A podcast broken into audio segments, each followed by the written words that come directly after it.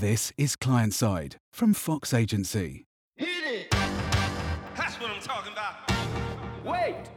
Okay, now, from the beginning. Jamie Cleghorn is a partner at Bain & Company. He is a member of Bain Technology and Customer Practices. Jamie leads Bain's B2B commercial excellence practice in the Americas, leads Bain's go-to-market transformation and sales place system solutions globally, and is one of the developers of the elements of value. He works with CEOs and executive teams during periods of transformational change with a focus on strategy, growth, and organizational effectiveness. He has worked across technology, telecoms, industrials, healthcare, and business services, to name a few. Jamie Cleghorn, welcome to Client Side. Thanks for having me, Nathan. Very happy to be here. So, your background and experience is super fascinating. You're working with CEOs of some of the biggest companies around the world today to improve organizational effectiveness, help them grow. Tell us a little bit more about what the common challenges have been of the leaders that you're speaking to, and how have they changed over the last 18 months or so? Great question. In some ways, they haven't changed at all. The the challenge statement remains almost precisely the same, which is how do I get great product market fit? How do I hit that raw customer need and, and how do I get out there in a in a way that customers can can get in front of my product and and experience it. However, the as we all know, with with COVID and with so many other things that have challenged our world in the last couple of years, um, there are a lot of new new dynamics. And you know, as we think about that, what we see is that the the traditional scales have really fundamentally shifted, and so the things that used to constrain our businesses, time, distance, capital, uh, really a lot of those have completely changed. And so, you know, what we've seen in COVID is that uh, we kind of had five years of cloud acceleration and technology acceleration in a year, and so that has, uh, for for anyone that that lives in those worlds or who sells into those worlds, their their five year plans became one year plans all of a hmm. sudden, and so they had to to reinvent those plans on the fly. Uh, we see massive capital deployment, and if you look at some of the the, the, the funds out there like um, like Tiger or the Vision Fund at SoftBank, or just you know the the unfettered pace and, and rate of, of capital deployment. There's so much money being spent right now, and and that's going both into uh, new innovation as well as digitization of old businesses, and so there's just a lot of degrees of freedom to play with things, and, and the rules change, and the mm. and the, uh, com- the competitive set changes quickly. Distance stopped being meaningful in many ways. Uh, you know, we've really seen that in our business, and all of our clients have seen that that that um, and, and you and I are on the phone right now. We're, we're staring at each other across an ocean, but on a video sure. screen. And I'm, I'm sitting here in Chicago this morning. So physical distance is, is almost gone.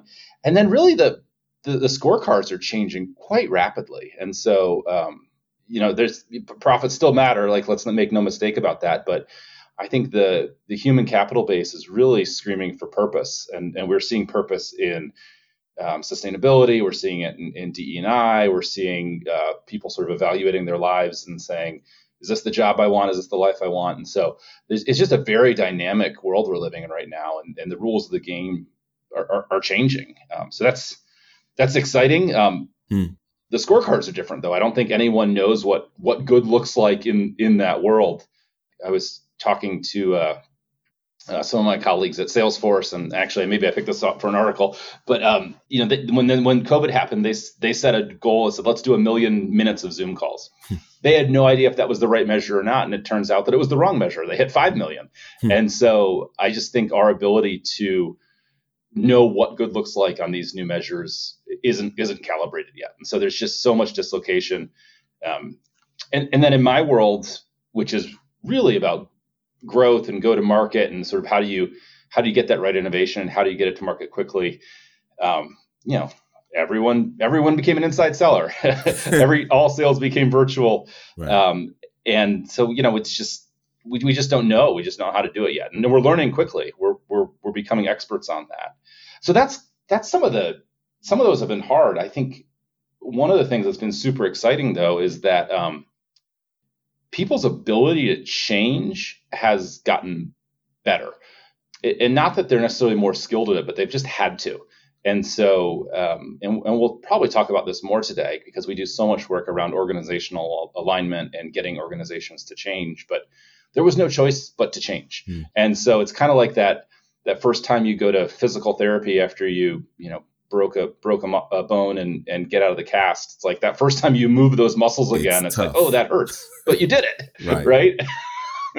and so I think there's sort of been that great first PT experience that everyone in every job everywhere has sure. had, which is boy we we did change. We've proven to ourselves we can change. So hmm. so how do we do it again? Um, and and and so the question shifts from can we change? Well, we know that the answer is do we want to?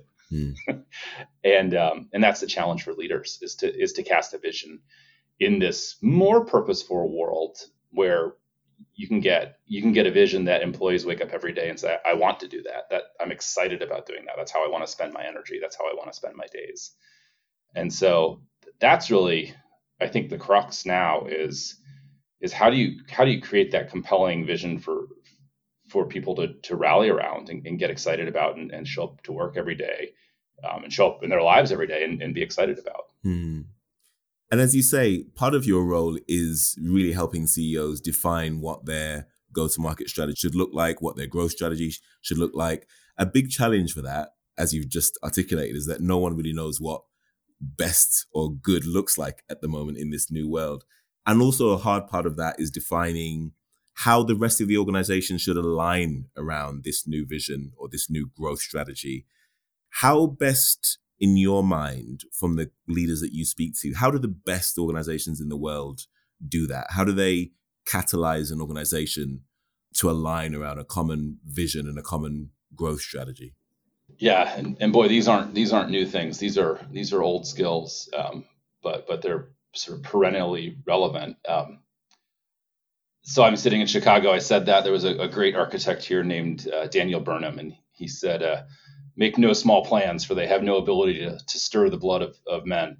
And you would probably say men and women in this in this current age, but right. you know, I, I still think that's it. You need to give people a sense of purpose, where we're going, and a, and a better vision of tomorrow. And I think the best leaders do that, and they and they do it in a way that's compelling, and they do it in a way that's accessible. Um, when I say accessible, it's um, it's accessible for all types of learning and for all all types of people and for how they envision themselves. And so you need to sort of tell that story in, in lots of different ways and bring it to life through lots of different lots of different mediums. Uh, at the same time when you introduce that new change and i was sitting with a, a ceo and an executive team yesterday kind of uh, with the strategy to reshape a, a global business that's been around for 100 years you know that change is going to cause disruption. And people people experience change as disruption, um, whether it's good good change or bad change. Sure. You're moving their cheese, and right. people don't like their cheese moved, and right. so um, we we kind of uh, approach change at Bain through through the lens of of that disruption itself, and and the psychology behind that. And the psychology would say that in a in a period of of disruption, people's ability to process information goes down by about 80% their attention spans drop to maybe 10 to 12 minutes at, at best. Mm. And their ability to retain information drops to maybe three pieces of information. And so, really getting crisp on that message and getting repetitive on that message and, and letting people anchor on a clear, simple message, I think that's important. The other piece that we're really seeing is authenticity. And so I had a great example of a, a leader a couple weeks ago. Um, she was introducing some change to her organization. I think it was a couple hundred people, and kind of got through the presentation. And uh, someone raised their hand and said, "But how are we going to do, you know, this piece X?"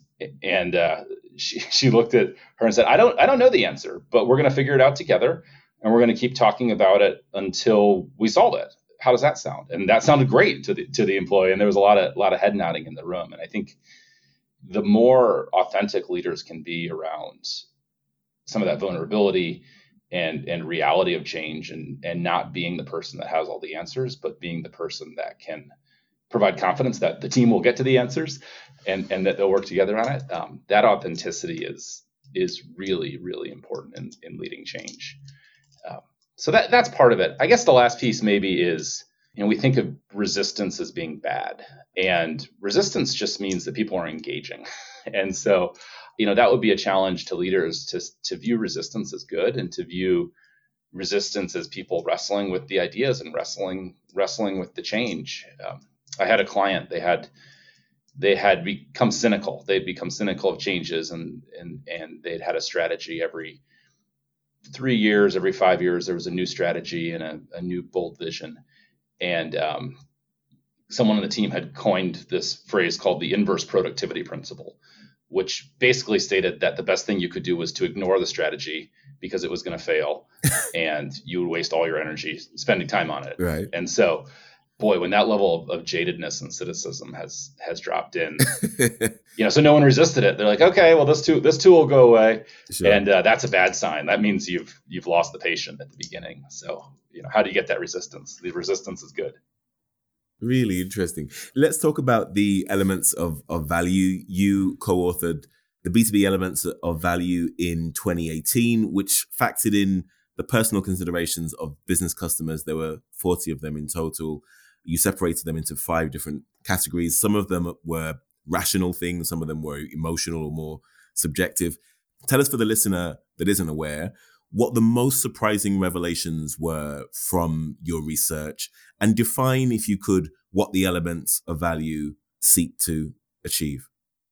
Thanks for bringing that up. This is a, this is a fun piece of work we did, and I first of all would be remiss if I didn't um, acknowledge Eric Almquist, who's a, a a colleague of mine in Boston recently retired, and he he really is is the one who originated the elements of value, and I, I helped him adapt it for the for the B two B environment. But it, it, starts with this premise that um, a value prop is not this amorphous, intangible thing that's not measurable. It, it, it starts with the premise that says um, a value proposition and, and value is actually discrete. It's measurable. It has components. Those components are consistent over time. And um, what what great brands do what great value propositions do is they kind of assemble those elements in different ways and, and key in on different pieces of that. And so that's what the, the framework does. It's you know we developed it uh, using lots and lots and lots of primary research, mm. uh, hundreds of thousands of, of uh, sample survey size, and also using meta studies of past work we'd done on value proposition design and market research to say, you know, what were the what were the elements that showed up over and over and over as people were saying, boy, this is my this is why I buy this product. This is why I, I buy from this company and and so that that that is those are the elements of value. They're they're uh, typed along a, a, hierarchy of needs, very much inspired by uh, Maslow and his hierarchy of needs. Mm. And they kind of give us the they're the Legos. They're the Legos of of which you can build a value prop. And so you know we've got red Legos and yellow Legos and green yellow Legos right. and little Legos and big Legos, and, sure. and together you can you can make them. The I think the surprising thing, particularly in the B two B side, was how clearly they showed that um, that that decisions are not as rational as we think they are, or or maybe better said, they're rational in a different way. Mm. Um, there's this school of economic thought that says humans are sort of perfect uh, economic trade-off machines, and um, mm. and a lot of the work we've seen in behavioral economics has kind of disproven that. Mm. Um, Thaler, Tversky, Kahneman, go down the list. Yeah, ex- exactly. Yeah. And what we see there is that they people make really good trade-off decisions. They just make them on criteria that might not appear rational on the outside, hmm. or might not appear rational if you don't understand the criteria they're using. Give us an example. Well, right. So um, in the elements of value, what we see is, or in B two B forever, um, it was technology was sold on feeds and speeds, and that's a very rational argument. That's an engineer to engineer argument um, saying that you know this is this is my spec sheet, this is the competitor spec sheet, and then it all came down to price. Hmm. And and what we saw is there's this whole like that's just the very bottom of the pyramid. That's that, that's that's the 101 part of the value prop. Right. But as you as you move up on that pyramid, there's all these things around being easy to do business with um, as a company, company to company, and and expertise and responsiveness, and how will you integrate together, and how stable you are as a vendor and how much quality you bring and and how will you simplify the world mm. and then and then there's this whole other layer beyond that which is you think about the buyer the individual you know how are they factoring in and you know how how does doing business with you help them on their development, um, help them with their career, or even help their personal taste.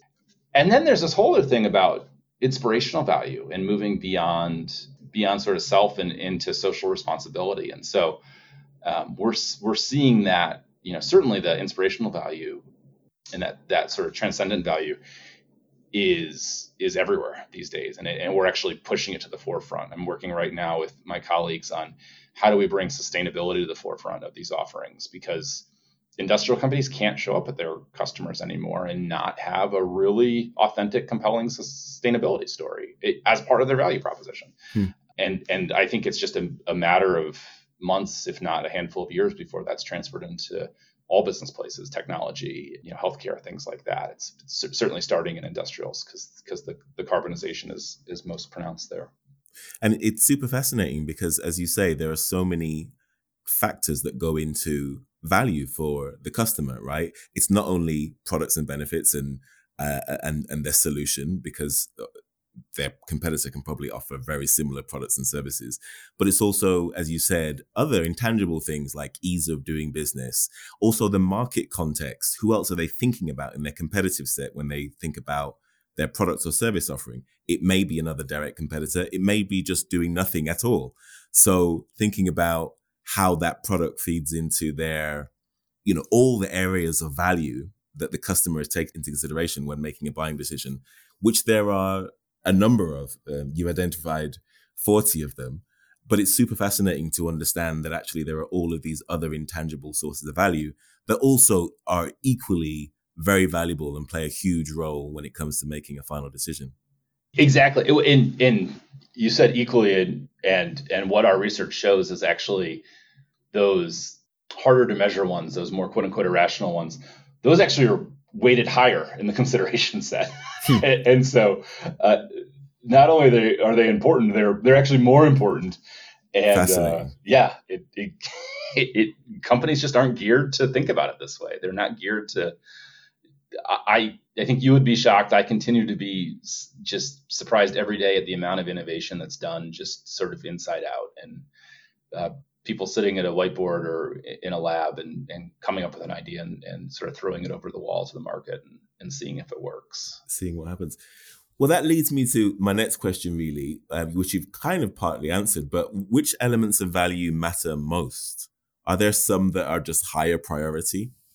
Yeah, I mean, certainly the individual elements, the ones higher up around um, sort of that that second agenda that people have as in, as individual buyers. Um, that ease of doing business layer is, and if, if, you don't have the framework in front of you, it's a little hard to see, but um, all those things about productivity and relationship and, and operations, um, you know, that that is where we're seeing a lot of innovation happening right now, particularly as as companies think about how do they digitize more and more parts of their business processes and in, in the offers themselves you know i think those are the the value elements that are really getting unlocked. Mm. and so we, we see this as being kind of a great framework for innovation. The the traditional model of innovation was you know come up with ideas and, and see what sticks. This says well there's only 40 things that matter and, and play with the play with the legos that matter at the beginning. And um, and we're seeing more of those higher level things really really baking into into the most compelling value props. Really interesting Last question on this before we move on. You published the study in 2018. In the intervening four years, what's changed in the elements of value? W- what developments or insights have you, would you have preferred to add in with the knowledge of hindsight? yeah, great question. We, so we've actually done some testing on that, and we've we've tested um, some other elements to see if they sort of rise to the level statistically, and, and in fact they don't what we do see is that the relative importance changes. And, and at peak COVID, um, boy, we saw a flight to relationship. We saw a flight to quality. We, we saw a flight to um, risk reduction. And so I think that's what we see is that the the relative weighting of these things uh, it, it, shifts and, and has shifted. Um, and then I think the you know that's cyclical. COVID will go. The structural one I think is is more to that top and more of that uh, purpose-driven economy, and you know, again, sustainability and sort of human equity issues are, are sort of at the fore of that. And I think we'll see other other issues rise up to that level and, and continue to be at the top of agendas of, of customers and that's why it, that's why it should matter to companies because it matters to customers. Makes complete sense. Let's talk a little bit about Bain and and actually what we can learn from the big management consultancies. What what can enterprise B two B businesses such as the ones that we deal with on a regular basis and agencies actually what can we all learn from the way that management consultancies such as bain operate? Interesting question. Well uh, there's actually a lot of things you wouldn't want to take from from how we manage our right. business. It's a, it's kind of a peculiar business and it has its own idiosyncrasies. Um, you know one of the things that i do think we get right is is human capital. And um, you know, we've always been in the business of finding talent, recruiting talent, developing talent, nurturing talent, and keeping talent engaged, energized, excited. And that I think, you know, that's always been our business. I think that's becoming everyone's business now. And I, I do think we're, we're, we're pretty good at that. Um, I saw this uh, great study the other day, which was talking about um, technology pricing models. And they were talking about subscription versus consumption and um, and the thesis was, and it, it, it, was borne out in the data that um, consumption-based pricing models actually have better enterprise value, and that was because when you're buying something based on a, a daily consumption decision, the product better be pretty good. Mm. And that that kind of is the way we've run our business forever, which is we we have a value proposition for our our employee base, and they're picking um, maybe not every day, but boy, they're picking every quarter or every year. It, you know, do they want to keep working here? Or do they want to go somewhere else? Mm-hmm. And so the bar is high, and we have to deliver on that. And it's not, you know, I think like the easy solves are things you can throw money at, right? Mm-hmm. Like uh, better food in the kitchen, and you know, massages, and you know, sort of all Table of those. tennis, right? Yeah, ex- exactly, exactly. Right. And look, like who doesn't love table tennis, right? like, well.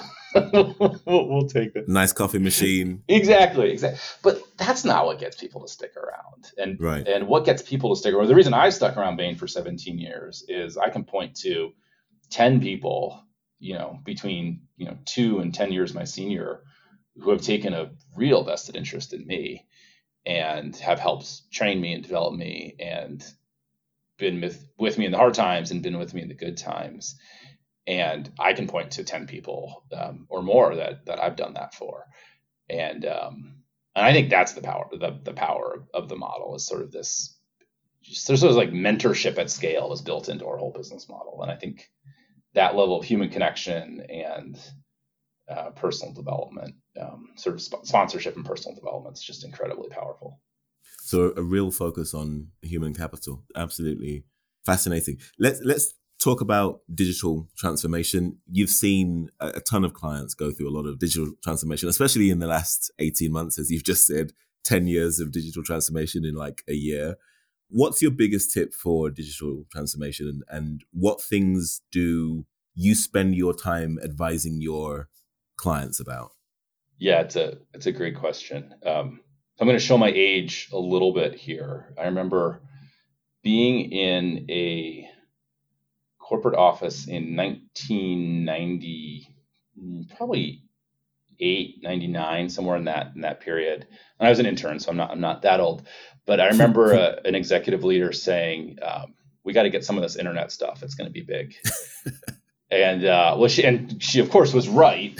Um, but there was no grid, right? There was no sense of what it was, how it worked, um, and how to apply it. And I, and I, think that's a little bit the analog of where we are with digital. And, and, and honestly, the world has evolved a lot on this front in the last probably two to three years, I think. But um, boy, there were a lot of companies two years ago saying we need digital. We've got to, you know, like it was sort of pixie dust that you could sprinkle on a business, and you know, it would magically be better. Sure. And so, you know, sort of let's extrapolate that. I think transformations that are framed as digital transformations are probably destined to fail.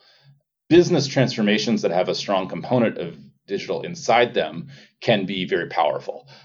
And so, you know, there have been quite a few pretty high profile failure stories of enterprises that spent a ton of money on digital offices and digital officers. And it was something that was done to the business and it just missed, right? Because it, it, it wasn't critical path for the business. It wasn't zeroed in on what customers cared about. And the ones that have succeeded are, are are native are natively digital, are business leaders that are doing it by the business within the business and sort of getting it to maybe mix metaphors, sort of doing it the source code of, of their own business and getting that digital in there. So that, that's where we've seen it. Um, Julie Sweet, the CEO of Accenture, said something pretty provocative, which was if, if you have a digital practice, it means you don't know what digital is because digital just should be inside of all your practices at this point. It should just be all of your practices. Fascinating. Exactly.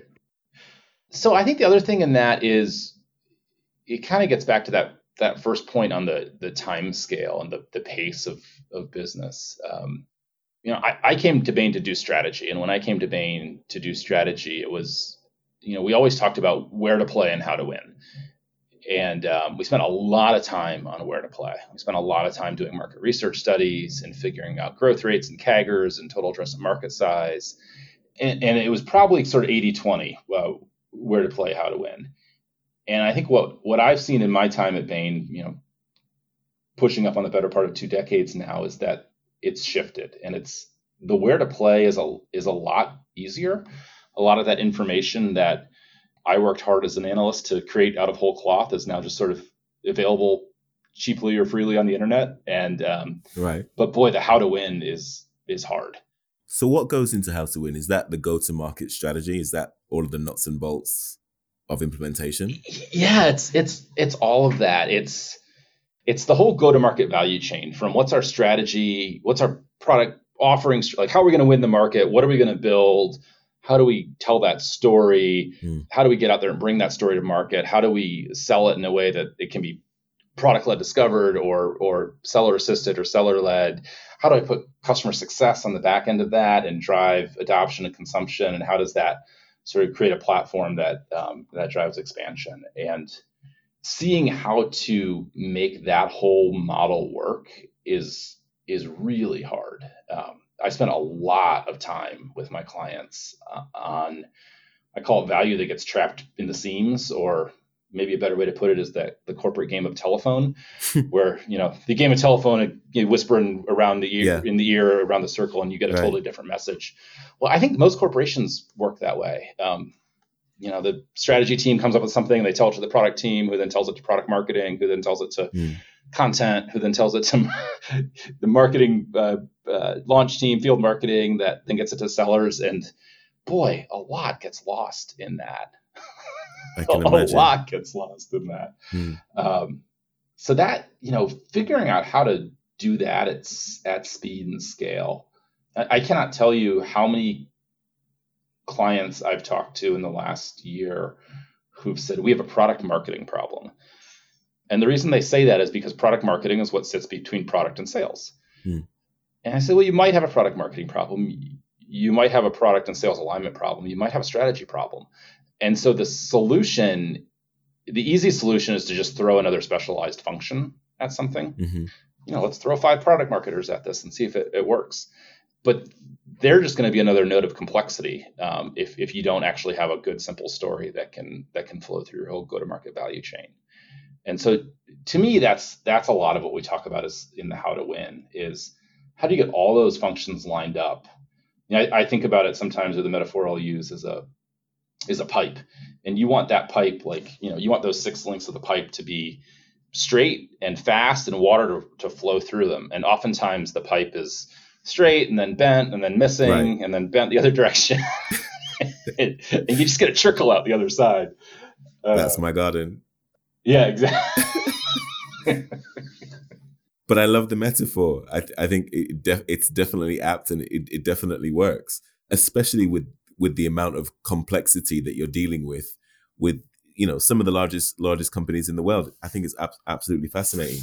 Just bringing the the interview towards a close now what would you say or what advice would you give to aspiring sort of brand technology leaders on how best to navigate their careers especially within sort of a, a large consultancy or, or sort of technology business which is generally the sort of clients that, that we work with what advice would you give them on how best to navigate their careers if they want a similar trajectory to yourself?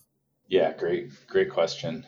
Um, I mean, the first one is like, do the job you have today. And and sort of know the second and third order issues. There's that the, that great Toyota exercise of the five whys, and if you ask you know the question why five times, you'll you'll you'll get to the right answer, and you'll you'll probably get it on the second or third one.